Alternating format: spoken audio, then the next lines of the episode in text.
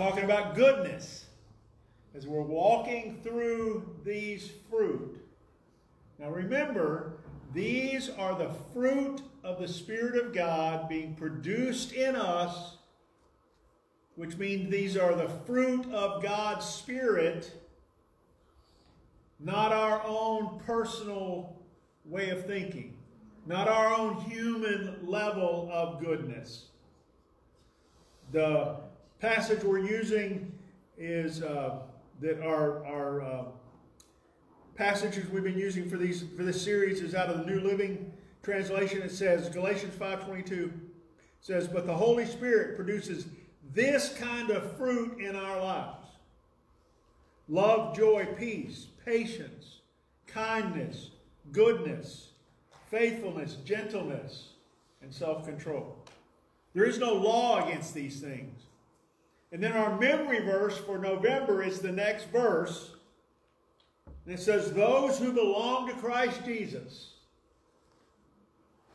You belong to Christ Jesus? Those who belong to Christ Jesus have nailed the passions and the desires of their sinful nature to the cross, or to his cross, I'm sorry, to his cross, and crucified them there. Our human nature has been crucified to the cross of Christ. And the new nature of the fruit of the Spirit is being produced in us. The goodness of God. I said earlier the, the little phrase, God is good. And everybody says all the time. And all the time, God is good. That is the goodness of God from a theological standpoint about the nature of God. We talked about that a little bit this morning. That God transcends time. That God is always good. One of the, the things about God that is so interesting is that when, when it talks about the goodness of God, it doesn't negate the justice of God. Amen. God's justice is just as complete as His goodness is. Amen. It doesn't, that those flow together. So in everything you see and everything that, that the world around us looks at during this pandemic time, during all this turmoil in our country and in the world around us, and the frustration, the confusion, and the anger, and all the things that we see, we look and, and we hear people saying, How can God let this be? Because God's good. Amen. That's one of the reasons because God is just, because God is holy, because you know the character of God doesn't it doesn't mean that God's goodness has been lowered because we look at this around us and say, well, it's not the way we think it ought to be.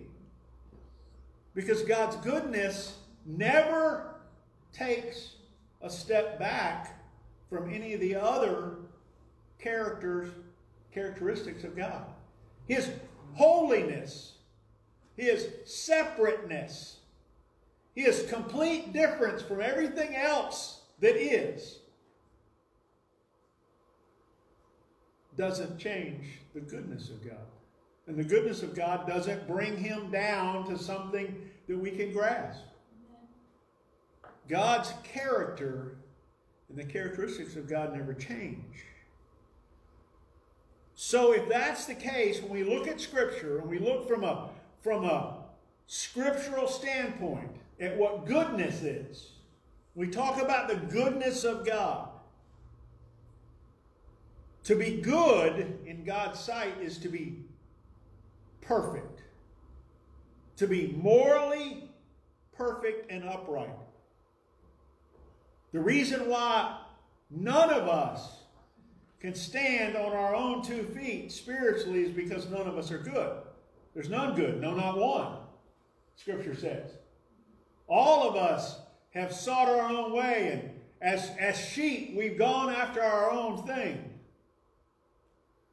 None of us are good in ourselves, but because God has redeemed us, who are redeemed, we now are good in God's sight. We stand as good, morally sinless, perfect. Now, do you feel morally sinless and perfect? Neither do I. Why? Because I still carry around this flesh.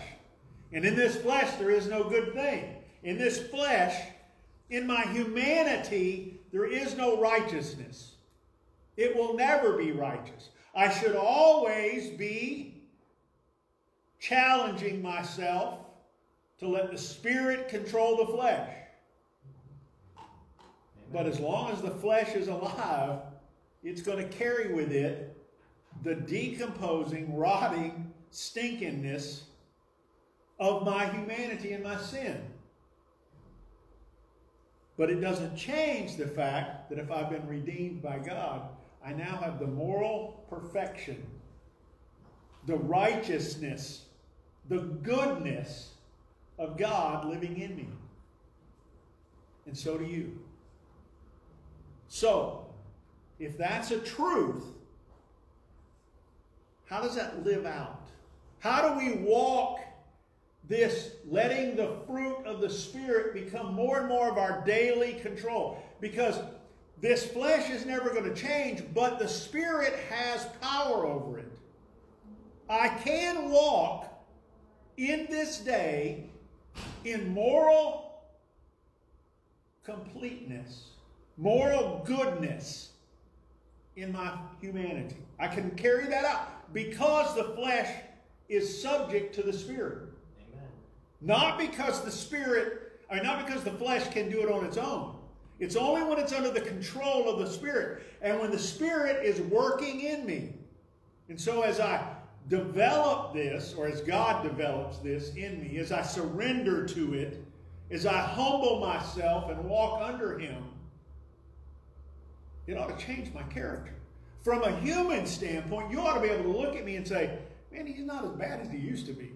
He doesn't do some of the things he used to do. He doesn't say some of the stuff he used to say. He doesn't act the way he used to act. From a, from a human standpoint, we ought to be able to look at one another and see that because there ought to be a change in our character because we're allowing the Spirit to have control. Not because the humanity in us has changed, but it is now subject to the Spirit. It is now under the influence of the Spirit. You ever, you ever watch a drunk? You ever watch somebody get drunk? You ever, you ever maybe been that person that has gone from sober to drunk? And it, it what happens? It, it, it doesn't, you don't become drunk instantly. Even if it's the first time you ever had alcohol, it doesn't instantly happen. What happens? It's a progressive thing. As as it becomes influenced, your, as your flesh becomes influenced, as it becomes saturated, as it becomes overpowered by the spirit of alcohol or drugs or whatever it is, and you become inebriated under that influence, it changes your behavior. You know, pe- people go from, from being stuck up to, to being to being a little bit happier, a little bit, and then finally get over here where they're just sloppy and crazy. You know, you know. And, and you ever seen a person that's real quiet and, and doesn't want to say anything, and you, you put a little bit of some substance in them and they, they loosen up. You ever seen somebody that's really kind of loose and you put substance in them, sometimes they get real quiet. It changes their behavior. They're under the influence and the control of that substance. That's the same way, the, the analogy is the same way we see that in our, in our human nature and our spirit nature. It, it is the control and influence that changes what we look like and how we behave. And so, people should see that. Back uh, when we were doing our last series, um, we preached a series out of John chapter 10, one of our passages with John chapter 10, and we were talking in John chapter 10 about some of the uh, I ams. And uh, so I want to look back at that passage today for just a few minutes. Um, and, and I want to just make a couple of comments. Really, it's, it's very, very quick today. I just want to I just want to lay out some thoughts about how the goodness of God should start to take over the character that we have, the way we behave. Okay? So you're thinking about this. We're, we're good we're righteous because of the Spirit. How is that influence of the Spirit controlling the influence of the flesh? Because that's what this whole passage we've been talking about for weeks now is talking about. It's about being under the control of the Spirit and not letting the flesh walk in that manner. So John chapter 10 says, Jesus said, I certainly it is certainly true that when a man enters the sheep pen, he should use the gate. If he climbs in some other way, he is a robber. He is trying to steal the sheep.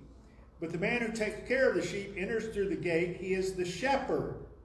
The man who guards the gate opens the the man who guards the gate opens the gate for the shepherd. And the sheep listen to the voice of the shepherd. He calls his own sheep using their names and he leads them out. He brings out all of his sheep, then he goes ahead of them and leads them. The sheep follow him because they know his voice. But sheep will never follow someone they don't know.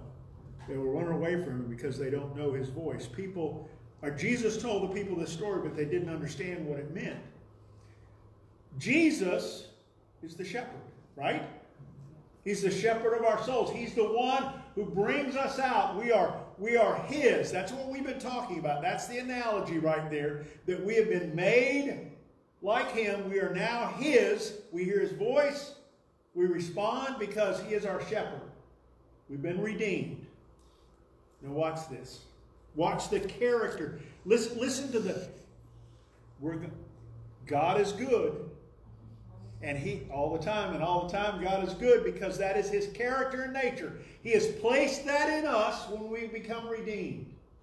He is birthing in us a goodness by the power of the Spirit, a fruit of the Spirit, the evidence of the Spirit, right? Now listen to how that evidence comes out in this passage. So Jesus again said, I assure you, I'm the gate for the sheep. All those who came before me were thieves and robbers. The sheep did not listen to them. I am the gate. Whoever enters through me will be saved. They will be able to come in and go out. They will find everything they need. As a, thief comes to steal, kill, and destroy, but I came to give life, life that is full and good. I am the good shepherd. There's the goodness. And the good shepherd gives life, gives his life for the sheep. One of the first things that happens, we see, is the character and nature of God is a character and nature of sacrifice for others. I give my life for the sheep. I give myself to them. I provide for them. I make sure that they're going to be okay. We were talking about that earlier. Everything we need, as long as we walk inside this path, everything we need, He's provided for us. They will find everything they need if they will come in and follow me. I'm the good shepherd, and the good shepherd gives his life. It's an attitude of sacrifice for others. Let me tell you something. If the character of goodness is going to begin to work in your life and in my life, it's going to come out in a character of sacrifice for other people. You're going to begin to walk out that sacrifice for other people. You're going to begin to give of what you have. You're going to begin to give of your resources. You're going to begin to give out of what you don't have. Remember the church at Philippi that, that loved Paul? Paul? Paul said to them, You gave when you didn't even have it to give. You cared for me so much. Why did they do that? How could they do that? They did that because the power of the Spirit of God was controlling their flesh and influencing their goodness to Paul. You're going to begin to give. Give your love. Give your time. Give your resources. Give all that you have and need for, for those that are in need. All that is needed by sacrifice. God will give you a spirit of sacrifice for others. Let me tell you what else he does. Look what it says here.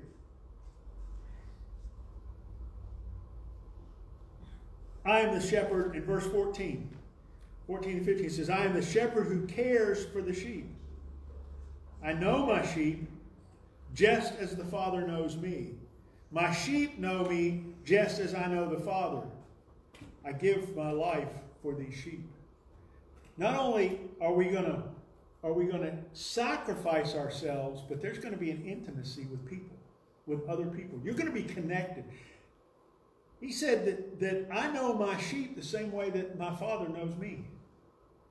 I know my sheep, and my sheep know me.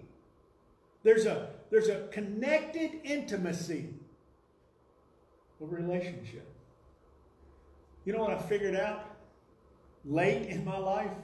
As much as I like to try to admit or think that I like being by myself and doing my own thing my own way, if I'm going to be under the power and the influence of the goodness of God, I'm going to be connected to people. They're going to matter to me. And I'm going to be real with them. And we're going to we're going to work on that that shading things a little bit. We're going to work on on trying to be honest with people and being genuine, even in the hard things. We're going to care for one another. I'm not only sacrificing for you, but I'm giving you my life and I'm taking from you your life. We're getting connected. The body of Christ was never meant to walk alone. Amen. The body of Christ was meant to be connected together. That comes from the goodness that God has placed in us and He is working through us. You see that character in God. He sacrificed for people and He was intimate with people. Let me tell you the last thing real quick. And this one kind of caught me off guard. Verse 16 says, I have other sheep too. They are not in this flock here. I must lead them also. They will listen to my voice. In the future, there will be one flock and one shepherd. The, the implication here is that there was something else. There was other sheep out there. There, there were those that needed to hear the message and Jesus wasn't satisfied with just the ones in the pen. Jesus said, I'm going to go out and share what's been shared with me. I think one of the characteristics really, when you really begin to walk with God, when God's goodness begins to overflow your character, and you begin to move in the power of the Spirit of God, you're going to have a care for something greater than your circle. You're going to care about the people that are beyond you. And you're going to want to go and share with them what has been shared with you. Because here's what human nature does I got mine, I'm going to hold on to it. I'm going to settle in. I got it. I'm going to say, It's mine. You're my precious. You can't have it. But a person who is under the Spirit of God, under the power of the goodness of God, says, This is what I have. And everybody, I want you to have it. And I'm going to go and I'm going to do whatever I can to share with others what God shared with me. Mm. The character and nature of God's goodness, if you're really walking in it, if it's if it's taking influence over your life, you're going to sacrifice. Not, not just give out of what's comfortable, you're going to sacrifice for others. You're going to have intimate, interpersonal relationships. You're going to get deep with people because that's what Jesus did. And you're, you're going to go beyond the circle that you're in. You're going to reach out to those that you maybe wouldn't reach out to in your own human nature. Amen. Amen. Father, may this begin to be who we are as we come under your influence.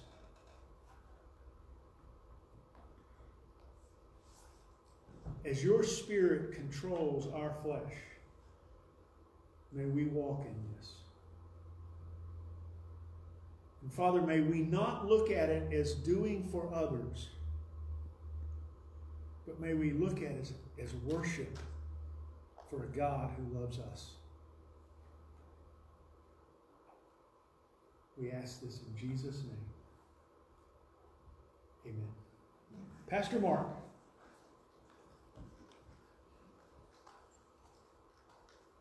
Just a few quick announcements that I would like to make. Uh, we've got a table over there with some Christmas cards on it. We are going to use that through the season as a way for us to maybe save some stamps, and we can we can lay our Christmas cards for each other on that table. Great way for us to get Christmas cards back and forth between the two different services. However, bear in mind that because we don't know what's happening with the pandemic, if you put a Christmas card on that table today, it may still be sitting there in January if we end up going back to church from the porch or or whatever we might do, or if somebody is out of town or they're not able to get here, they may not be able to get their card. And and please don't cover that with cards and then think that Pastor Steve is going to be able to spend all day Christmas Eve driving all over, hand delivering them to everybody. Got my little sleigh ready to go.